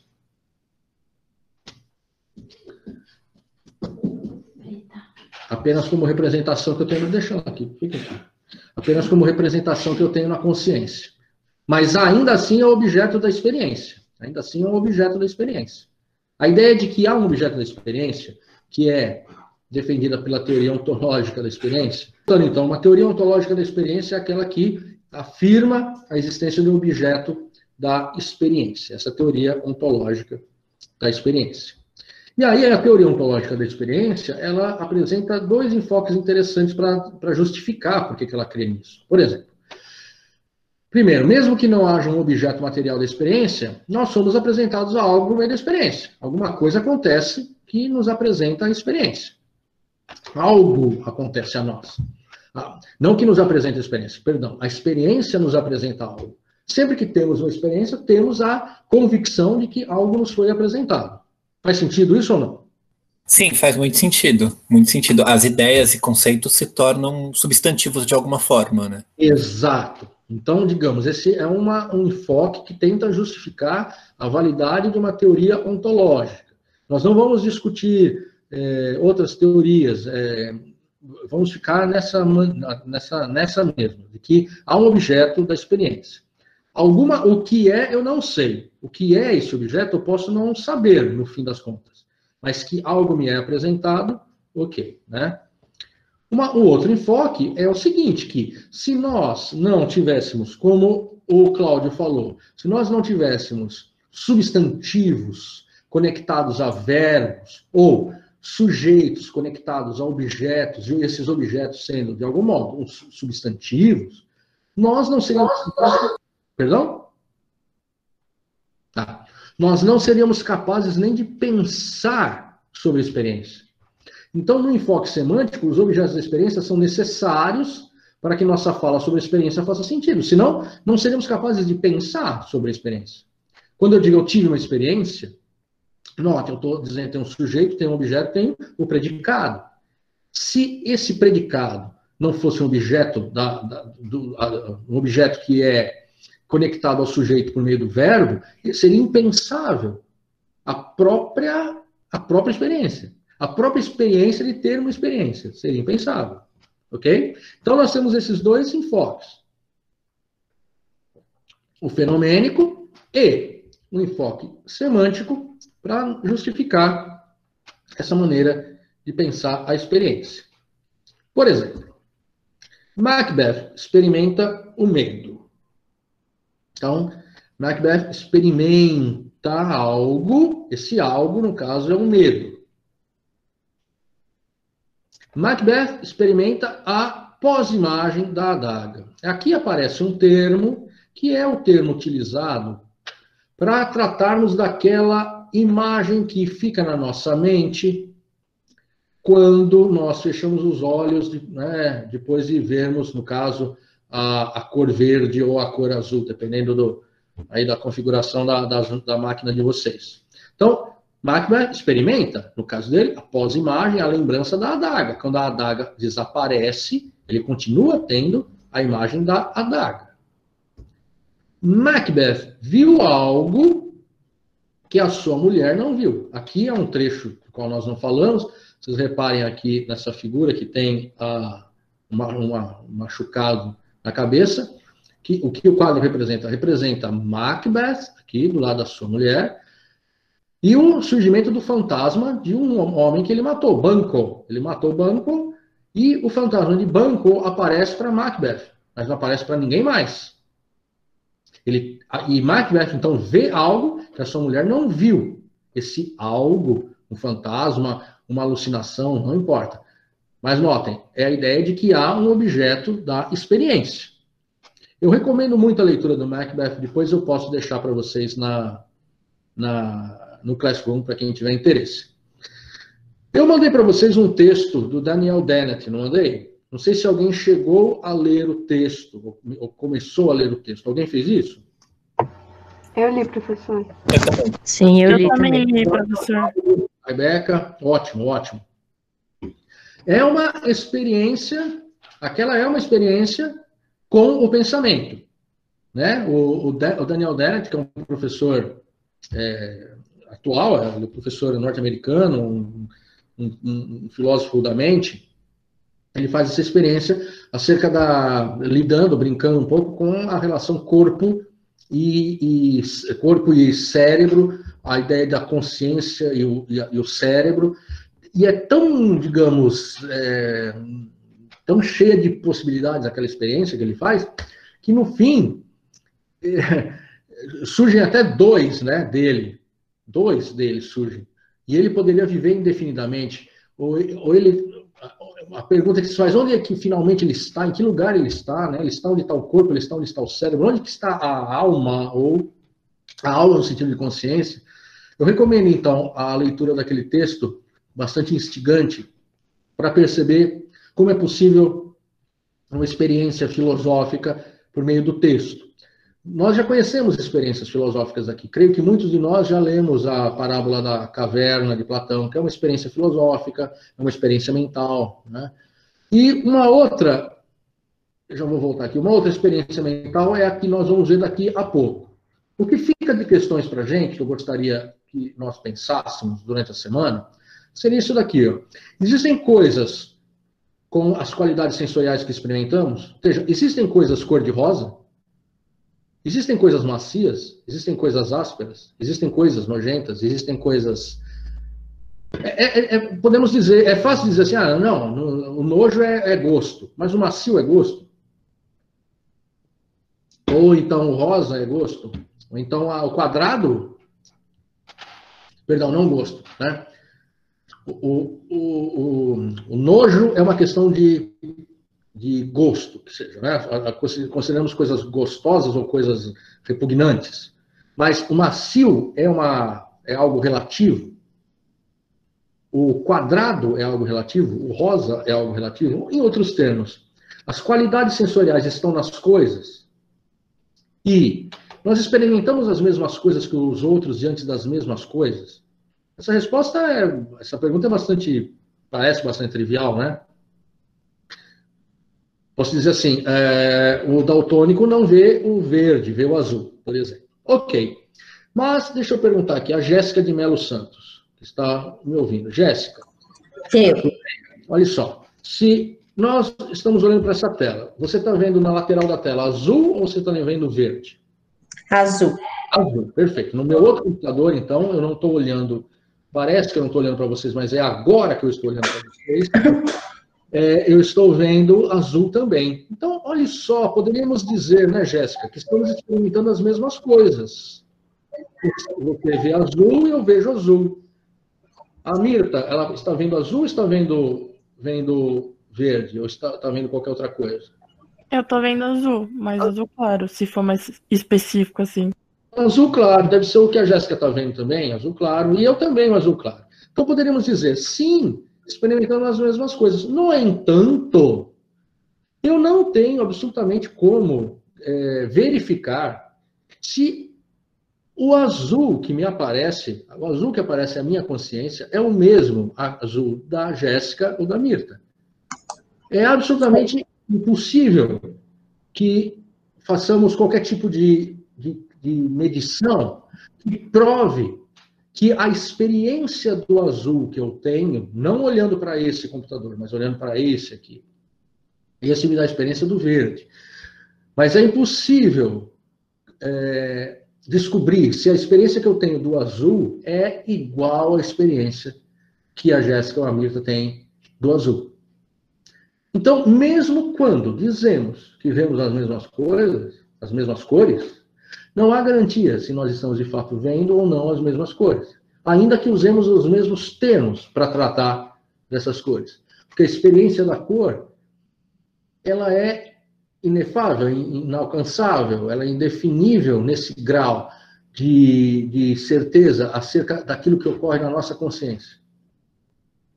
Então, as coisas não são tão simples assim. Tudo bem? Até aqui? Faz sentido o que eu falei ou estou falando groselha? Professor, hum. posso, eu posso fazer uma relação com causa? Pode fazer, pode, deve. É, minha avó, recentemente, teve uma, um, um grande salto na demência dela. Sim. E uma das coisas que ela falava era uma questão sensorial bem maluca, hum. de pegar a bolsa e falar assim... Vocês veem essa bolsa, como ela tá leve, isso não é bolsa de mulher. E a bolsa estava pesada pra caramba, assim... Mas era a mesma bolsa. Ela sentia a bolsa leve. Ela sentia a bolsa leve. E do mesmo jeito, ela também olhava para a roupa dela e falava que estava sem roupa. Ou ela olhava para a janela e falava, aquelas montanhas, aquelas montanhas, eu não tô vendo aquelas montanhas. Então, ela identificava as montanhas, mas falava que não via e que não enxergava. Então, era muito louco. E ela falava assim, vocês me entendem? E eu falava, vó, não te entendo, eu não estou vendo o que você está vendo. Por mais que sejam as mesmas coisas, né? Sim. E acho que para mim tá fazendo todas as coisas que você falou até agora me fazem muito sentido. Okay. Né? A experiência de que são as mesmas coisas, sim, mas que não são as mesmas coisas ao mesmo tempo, né? Eu, eu vejo as coisas como eu sou, e ela vê as coisas como ela é. Exato. Uau. É, puxa vida, é, é muito interessante isso que você falou, Margarida, porque me lembrou de um autor que eu também citei na turma da tarde, talvez você conheça, talvez vocês conheçam, um autor chamado Oliver Sacks. Tá ouvindo falar? É, eu, ele, ele esteve no Brasil até, ele, ele faleceu há, há pouco tempo, acho que, se eu não me engano, dois mil e quatorze, talvez, ou menos ainda. Ele, vocês já ouviram falar de um filme chamado Tempo de Despertar? Com o Robert De Niro? Sim. Então... Já, eu acho que eu já assisti, mas não lembro. Exato, exato. O Tempo de Despertar com Robert De Niro é baseado em, um, em uma das histórias que o Oliver Sacks conta. O Oliver Sacks era médico. Ele era médico e médico especializado em cérebro, especializado em, em questões da consciência. E ele escreveu alguns livros muito, muito interessantes. Chama, um deles é um, um Antropólogo em Marte. O outro é a, O Homem que Confundiu a Sua Mulher com um Chapéu. E nesses livros que, é, que ele escreveu, nesses livros que ele escreveu, tem, assim, contos que fazem, que, que estão muito próximos de, dessa história que a Margarida nos contou. É muito, muito gostoso de ler, muito gostoso de ler. Vou até pedir para o Carlos para marcar esse nome. Oliver Sacks, S A K S. É S A K S, é, não, S A C K S, Sacks, Oliver Sacks, para depois a gente ver se tem algum material para deixar para vocês lerem. E tem um, então eu recomendo a leitura desse livro, vocês vão gostar, é muito agradável de se ler, com experiências assim. Margarida, você que está passando por uma, está tendo essa experiência com a sua avó, você vai, vai ver muita coisa lá semelhada, casos clínicos, né? Sei lá, uma pessoa que era cega, pessoa que era cega de nascença e consegue se tornar é, vidente, né? Consegue usar os olhos, depois faz uma operação, os olhos consegue ver e fica absolutamente perdida no mundo dos viventes e quer voltar para o mundo dos cegos porque não consegue ver no mundo, no mundo visível. Interessante isso. E outros vários casos é, curiosíssimos de... de que nos mostram o quanto o nosso cérebro, a nossa mente, a nossa consciência determina, uh, a, a, a, obviamente, a experiência que nós temos, mas em graus, assim, é, quase impensáveis. E a outra coisa que eu queria dizer era recomendar um filme que trata um pouco dessa questão também da, da, da memória, ou seja, nós somos a nossa memória, de algum modo, né? É aquele filme que talvez vocês tenham assistido, Um Brilho Eterno de uma Mente Sem Lembrança. Alguém já assistiu esse filme? Sim, já assisti. Sim, é maravilhoso. Isso, então. Porque a ideia de que é, a, a memória, de algum modo, é aquilo que faz com que nós sejamos quem nós somos. E a memória é o quê? Senão o repertório das nossas experiências. Quando esse repertório das nossas experiências é danificado, numa doença degenerativa, doença mental degenerativa, como aqui, infelizmente, a, a avó da Margarida está é, tá sofrendo, né? Nós deixamos de ser nós mesmos. Não sei, Margarida, se você tem essa impressão com a sua avó, de que ela vai deixando de ser quem ela é, se tornando outra pessoa. Ela tem essa impressão dela mesma. Ela, ela? Assim, é, ela acha que ela está indo já, então... Olha. Outro dia ela falou, vocês estão verdes, a gente está tudo morto. É uma coisa bem maluca. Dá uma sensação, é outra pessoa. É ela, mas é outra pessoa, assim. Você já... Eu não sei, eu espero que você não receba isso como uma indelicadeza. Mas você já pensou em escrever isso que ela fala? Não, acho que como está muito no início, tem uma família bem chocada, né, com tudo. Acho que a gente está... aprendendo a lidar com a situação ainda. Mas seria interessante, professor, assim, pensando agora. É, porque é uma, é uma experiência de reflexão, né?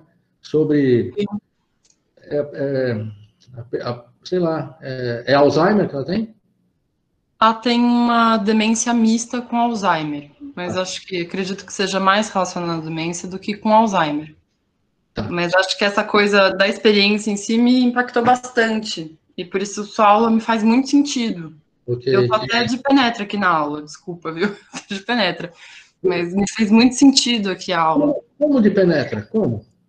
Eu não tô, não tô inscrita na sua aula, um colega meu falou maravilhas suas, e eu falei, eu tenho que ver um pouquinho. Ah, mas você é aluna nossa na FEUSP? Eu sou aluna da FEUSP. Ah, mas você está em que, que, que ano? No primeiro? Estou no primeiro também. Eu ah. estou tendo aula com uma outra professora dessa matéria. Ah, tudo Esse bem. Amigo Bom, falou tudo também, bem. falou, dá uma olhadinha só. Ah, você é, você é bem-vinda sempre, tá? Muito obrigada. Eu te agradeço. Essa é a questão que eu... Essas duas questões depois eu vou colocar lá no Classroom para a gente pensar um pouco sobre, tá? E aí, para o finalzinho, estamos caminhando para o fim da, da nossa aula, né? Mais ou menos aí é, duas horas, duas horas e pouquinho, porque de fato aqui nós ficamos mais cansados e... Porque é muito focado, muito focado. A gente fica olhando para a tela, né? Não sei se vocês estão dando aula, deve ter professores aí que estão... que estão na, na, na, na disciplina que, que estão dando aula usando esses recursos também, deve, deve perceber o quanto que isso cansa, né? Cansa vocês também. Então, eu não vou até, obviamente, não vou até as, as onze horas, até, nem dez e meia. Queria falar sobre esse autor, René Descartes, né? A gente não fala o S, os franceses, sei lá, resolveram não falar o S a partir de um determinado momento, que é o nosso, é um dos grandes pensadores da modernidade, o inventor, ou pelo menos o, aquele que desenvolveu de maneira mais consistente o que passou a ser chamado de, de plano cartesiano e tal. Foi um matemático, então, importante, mas o René Descartes é um filósofo inaugurador da filosofia moderna. Todo mundo aqui já ouviu falar, creio eu, da... da Do, do, do cógito cartesiano, né? Quem é que me diz o que é o cógito cartesiano? Cogito ergo sum. Penso, logo existo. Exatamente. Cogito ergo sum. Penso, logo existo. Que no, o brasileiro já avacalhou para penso, logo desisto. Né? E para outras formas também. Mas é o cogito ergo sum. Penso, logo existo. Olha só.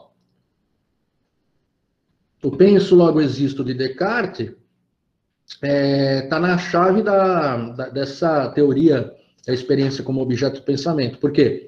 Descartes ele vai apresentar o cogito do seguinte, da seguinte maneira. Se eu, mesmo que eu duvide de tudo, mesmo que eu duvide de tudo, eu vou duvidar de tudo. Vou duvidar de, de, de absolutamente tudo, tudo mesmo. Vou duvidar até que eu tenha um corpo. Vou duvidar até que eu é, esteja vivo. Vou duvidar de tudo. Mesmo se eu duvido de tudo, alguma coisa sobra. O que é que sobra? A dúvida? Hã? A própria dúvida? A própria dúvida, mas ela sobra flutuando no espaço assim, uma dúvida? O que que sobra se eu... Olha só, olha a forma gramatical. Eu. Ah, sobra que... eu mesmo. Exatamente, Gabriela. O, o que sobra é um eu. Eu não tenho a mínima ideia do que é esse eu. Eu não sei o que é esse troço, que, esse resíduo que sobra e que duvida de tudo. Mas algo, algo duvida. Então, o cogito ergo sum é penso. Ou duvido, mas no caso penso. Logo, existo. Algo existe que pensa. Ele vai chamar isso de res cogitam. Res cogitam. Coisa pensante. E a partir daí ele vai desenvolver toda a filosofia dele. O nosso amigo René Descartes, ele tem um argumento interessante para fazer com que a gente duvide também das nossas experiências imediatas, por assim dizer, que é o chamado argumento do gênio maligno, né? O argumento do gênio, gênio malin, gênio malin, o gênio maligno. Esse argumento está no livro dele, chamado Meditações sobre a Filosofia Primeira. Mas antes disso, eu gostaria de ressaltar aqui, eu sempre faço isso, ressaltar a beleza do nosso filósofo. Olhem bem para a beleza dele, como ele é bonito, um, um Adonis da filosofia. Vocês concordam comigo, não? Caramba, quem escreveu caramba aqui? Ah, não, não é caramba.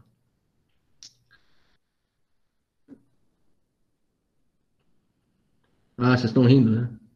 Ok. Mas ele é muito, muito bonito e ele é, arrasava lá nos salões parisienses do seu tempo, tá? Nas baladas onde ele ia. Meditações sobre a filosofia primeira, René Descartes.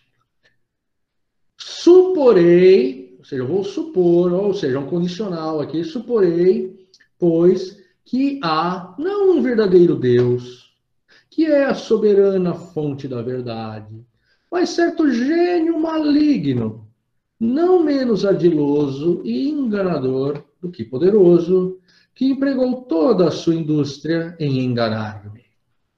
Pensarei que o céu, o ar, a terra, as cores, as figuras, os sons e todas as coisas exteriores que vemos são apenas ilusões e enganos de que ele se serve para surpreender minha credulidade. Considerar-me-ei a mim mesmo absolutamente desprovido de mãos, de olhos, de carne, de sangue, desprovido de quaisquer sentidos, mas dotado da falsa crença de ter todas essas coisas. Permanecerei obstinadamente apegado a esse pensamento, e se por esse meio não está em meu poder chegar ao conhecimento de qualquer verdade, ao menos está ao meu alcance suspender meu juízo.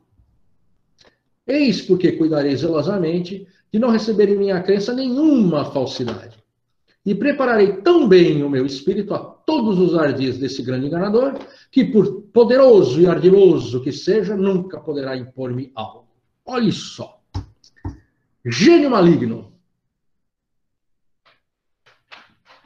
Qual foi o filme que se baseou na tese cartesiana do gênio maligno?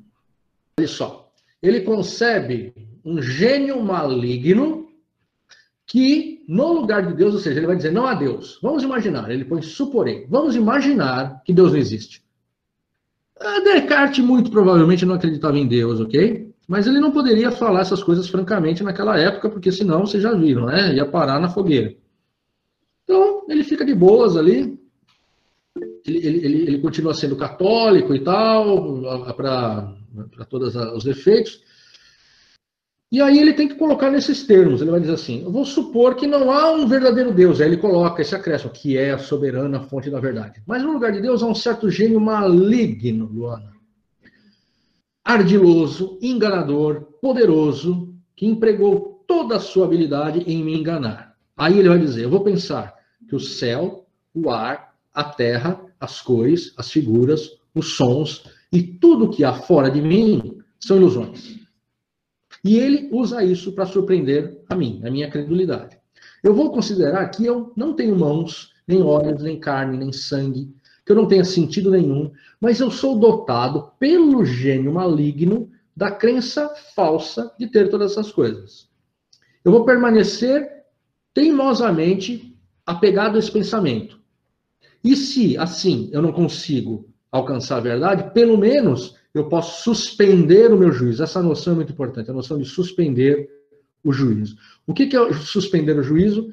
É não dizer sim, nem não. É suspender o, o julgamento. Eu não vou nem dizer que as coisas existem e nem que as coisas não existem. É me afastar, me afastar da situação na qual eu estou envolvido, olhar, olhá-la de fora de uma maneira mais neutra possível. Esse movimento de afastamento. Ao fazer isso, ele vai cuidar zelosamente de não receber nenhuma falsidade na sua crença e vai se preparar, vai preparar o espírito para fugir dos ardis desse grande enganador. De que modo ele vai fazer isso? Suspendendo o juízo.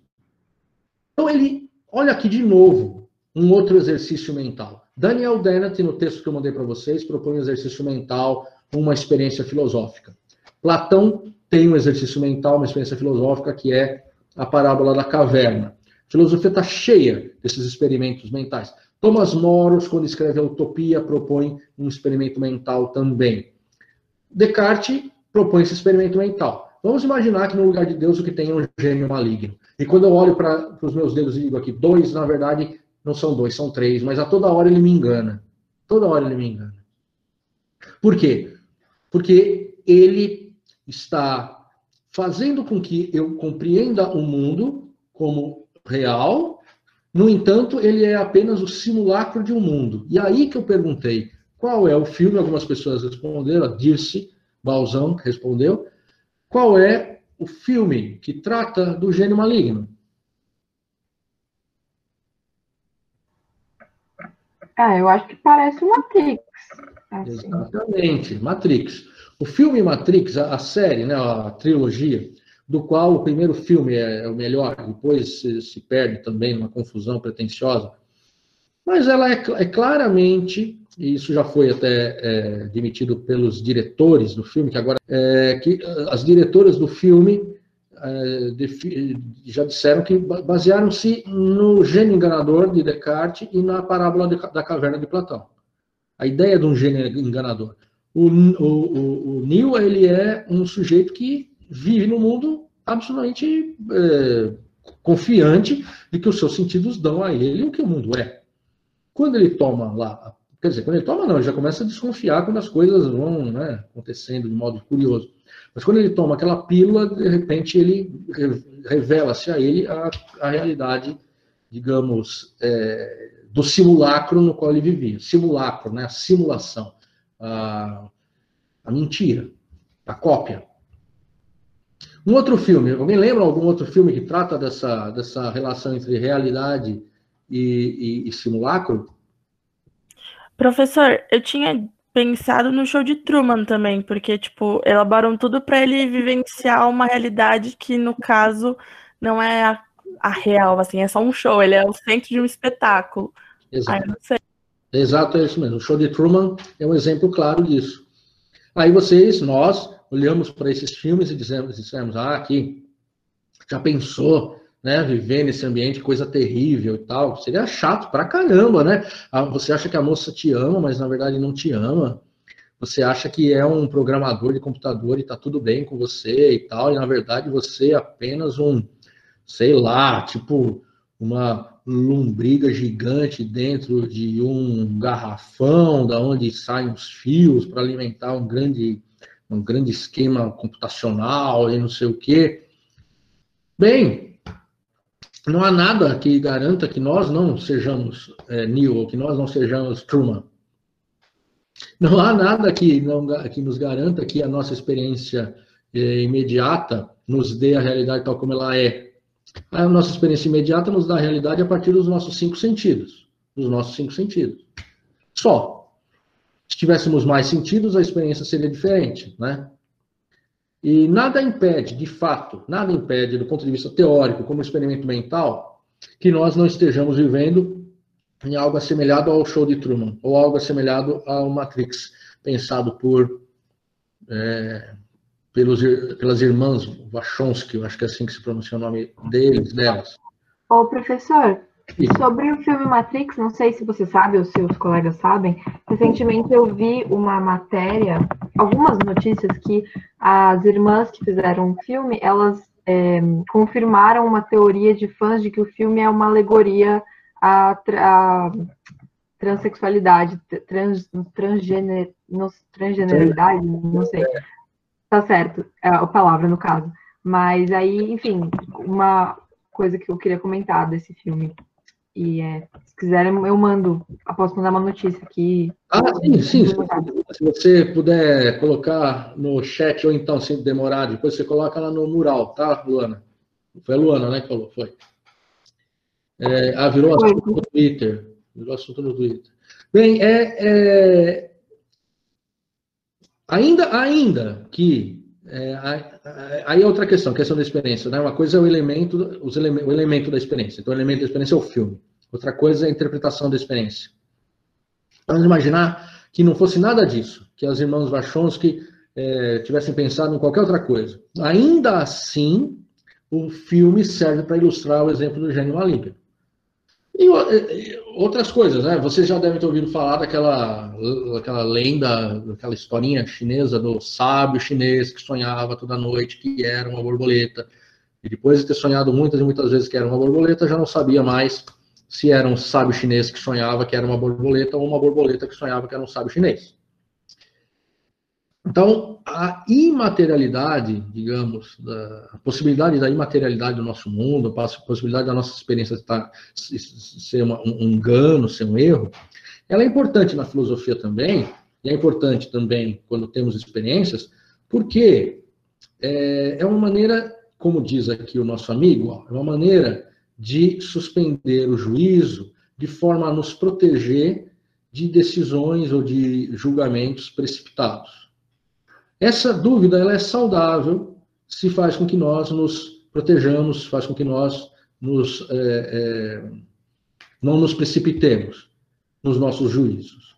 Uma possibilidade de pensar isso, que eu queria mostrar para vocês agora, eu não, eu, o que eu percebi é o seguinte, eu vou mostrar para vocês, mas depois eu vou colocar o link, por isso eu coloco agora o link.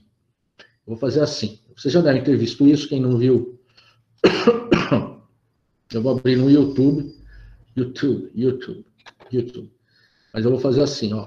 Eu vou pegar aqui o link e vou mandar para vocês no, no chat, porque é melhor que vocês abram aí na máquina de vocês, tá? Waking Life, do Richard Linklater. Qual, que, Ana Carolina, que filme é esse? A Origem, Matrix. Ah, legal. Cadê a Ana Carolina? Estou aqui. É uma animação que ele trata sobre é, a existência fora da vida acordada, assim, que tipo, ele fala um pouco sobre como a gente sabe se está sonhando ou se está acordado, experienciando. Ah, oh, onde... existencialistas também durante o filme, não. Perdão, não entendi. Você pode repetir? Eu falei que eles discutem no, ao longo do filme também é, sobre o existencialismo, sobre os filósofos existencialistas e tal. Ah, que maravilha, que maravilha, ótimo, ótimo. É, você, a gente tem como assistir esse filme em algum lugar? Você... Então, eu não sei, eu vou procurar, se eu encontrá-lo, eu coloco lá no mural do Classroom. Que aí dá Por pra... favor. Me interessa bastante. Obrigado, viu? Imagina. Ó, a Origem também tem, eu vi o Clube da Luta. O Clube da Luta eu não assisti, preciso assistir. É, o que virou assunto no Twitter, eu acho, transgênero do filme. Walking, a Walking Life, ok, o Vinícius falou, preciso ver isso. Aí a Luana colocou a ah, trilogia, tal, tal, tal. Ah, ela colocou aqui, reforço pelo do clássico de Hollywood. Trilogia Before, Before. Before, eu não conheço Before. É... Ah, tá, pessoa, o Matheus pensou que era o Waking Life. Ah, eu... Meu filme favorito, Sepá. Ah, legal. Nossa, assistia há muitos anos essa animação, tem na Amazon. Na Amazon, ok. A visão de ótica não faz mais efeito em mim por causa da perda da visão periférica. Perdi a profundidade da visão. Exato. A, a visão periférica nos dá a ilusão de ótica. Vamos ver, vamos ver essa, essa, colocar aqui, ó, todo mundo, vamos colocar no, no início aqui e fazer essa experiência que dura só trinta e nove segundos, olhando, quem tem labirintite não é bom fazer, ok? É, olhando para a espiral que gira, que, que, na nossa frente. E depois que a gente olha por um tempo, nós olhamos para a Noite Estrelada de Van Gogh e a Noite Estrelada de Van Gogh parece se mover também, não é? Essa é uma, é uma experiência. A questão é, ela, ela se move ou ela não se move? A última que eu vou passar para vocês, e também vou abrir no YouTube, é, aqui, tem musiquinha até, mas eu vou, espera um pouquinho só, espera um pouquinho, deixa eu fazer aqui o negócio. Eu vou compartilhar também o link no chat. Eu vou compartilhar aqui no chat o link para que vocês abram aí no computador de vocês, que eu acho que funciona melhor. Essa é um pouquinho diferente, eu quero que você, eu vou abrir aqui, bem, deixar grande.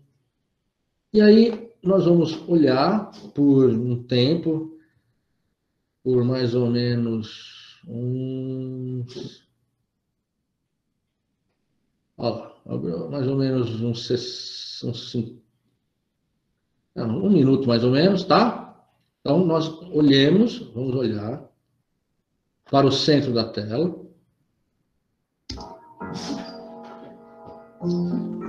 Quem tem labirintite, não faça isso. Eu fiz isso três vezes e tenho labirintite, então eu estou falando com experiência própria.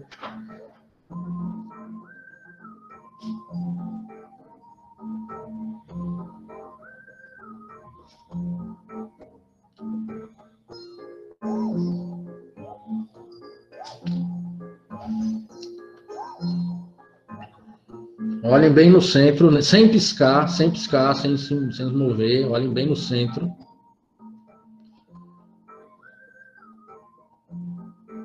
Ok. Quando terminar, vocês... Na verdade, vocês já podem olhar. Olhem para qualquer lugar do, do quarto, da sala, de onde quer que vocês queiram. Olhem em torno. Olhem em torno de vocês. As coisas se mexem, não se mexem?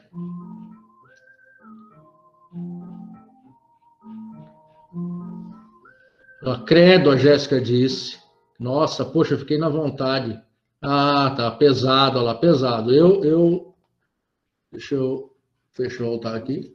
Okay. Qual a experiência? Que horror, a Cecília, passou mal. É muito tenso, é da aflição. Comigo não funcionou, acho que fiz errado. É, ok, os cards da minha parede ficaram loucos. Pisquei demais, não funcionou. É, a, a questão é a seguinte, é, para quem experimentou, viu o quê? Viu as coisas se mexendo, né? Você olha e as coisas se mexem. Dizem aqueles que utilizam substâncias ilícitas que parece um pouco o barato que dá quando usam os bagulhos muito loucos. Eu não sei o que é isso, eu não conheço, essa, não tenho essa experiência, então não sei dizer. Mas dizem aqueles que utilizam tais produtos que... É, ah lá. Ixi! Ah, não funcionou a Gabriela, mas ela teve crise labirintite. Não, não pode olhar, não. A Juliana também piscou demais. É, não pode, não pode olhar, não. Pois bem, minha gente. Então, com isso, terminamos a nossa conversa de hoje. Eu vou parar de transmitir e voltar a conversar com vocês sem a transmissão. Vocês têm... Ela era viciado quando criança, minha mãe ficava muito brava achando que eu poderia ser uma potencial usuária de drogas, de dorgas. São as dorgas, são as dorgas. Mas... Cadê a Mariana? Quem é a Mariana? Cadê? Cadê, cadê, cadê a Mariana? Mariana, Mariana Luiz, Luzia. Cadê a Mariana? Ah, tá, não vejo. Cadê? Não vejo. É, ah lá. Tô aqui. Cadê, cadê, cadê? Ah, Mari... ah ok, ok. Vocês... É que a câmera é coberta, foi mal. A sua câmera é o quê? É coberta. Você não abre a câmera? Jamais. Jamais. Olha não, só. Tem um adesivo na frente. Tenho um pouco de medo de, de máquinas. É mesmo? Juro. Lembra de dizer tchau pra gente? Dizer tchau pra Bruna Ferreira, pra Mariana Vitorino, pro Carlos Momete, pro Claudio Marcelo Bosquilla, pra Marita, pra mim, pra Suzane Bar, pra Mirta, pra Mariana, pra Maria Luísa, pra Rebeca e pra Gabriela. Nem pra falar tchau pra nós, que são os únicos que eu vejo aqui. É, não, não, nem para isso. Ah, então tá. Ah, a Gabriela tem adesivo, mas tira. É, isso, isso, isso. Eu tenho até no celular. Ok. Minha gente, minha gente, muito obrigado. Nós nos encontramos na próxima semana. Qualquer dúvida, entrem em contato com o Carlos ou comigo e falem lá no Google Classroom. Tchau, tchau, Carlos. Tchau, gente. Muito obrigado. Tchau, tchau, boa noite. Tchau, tchau, boa noite. Boa noite.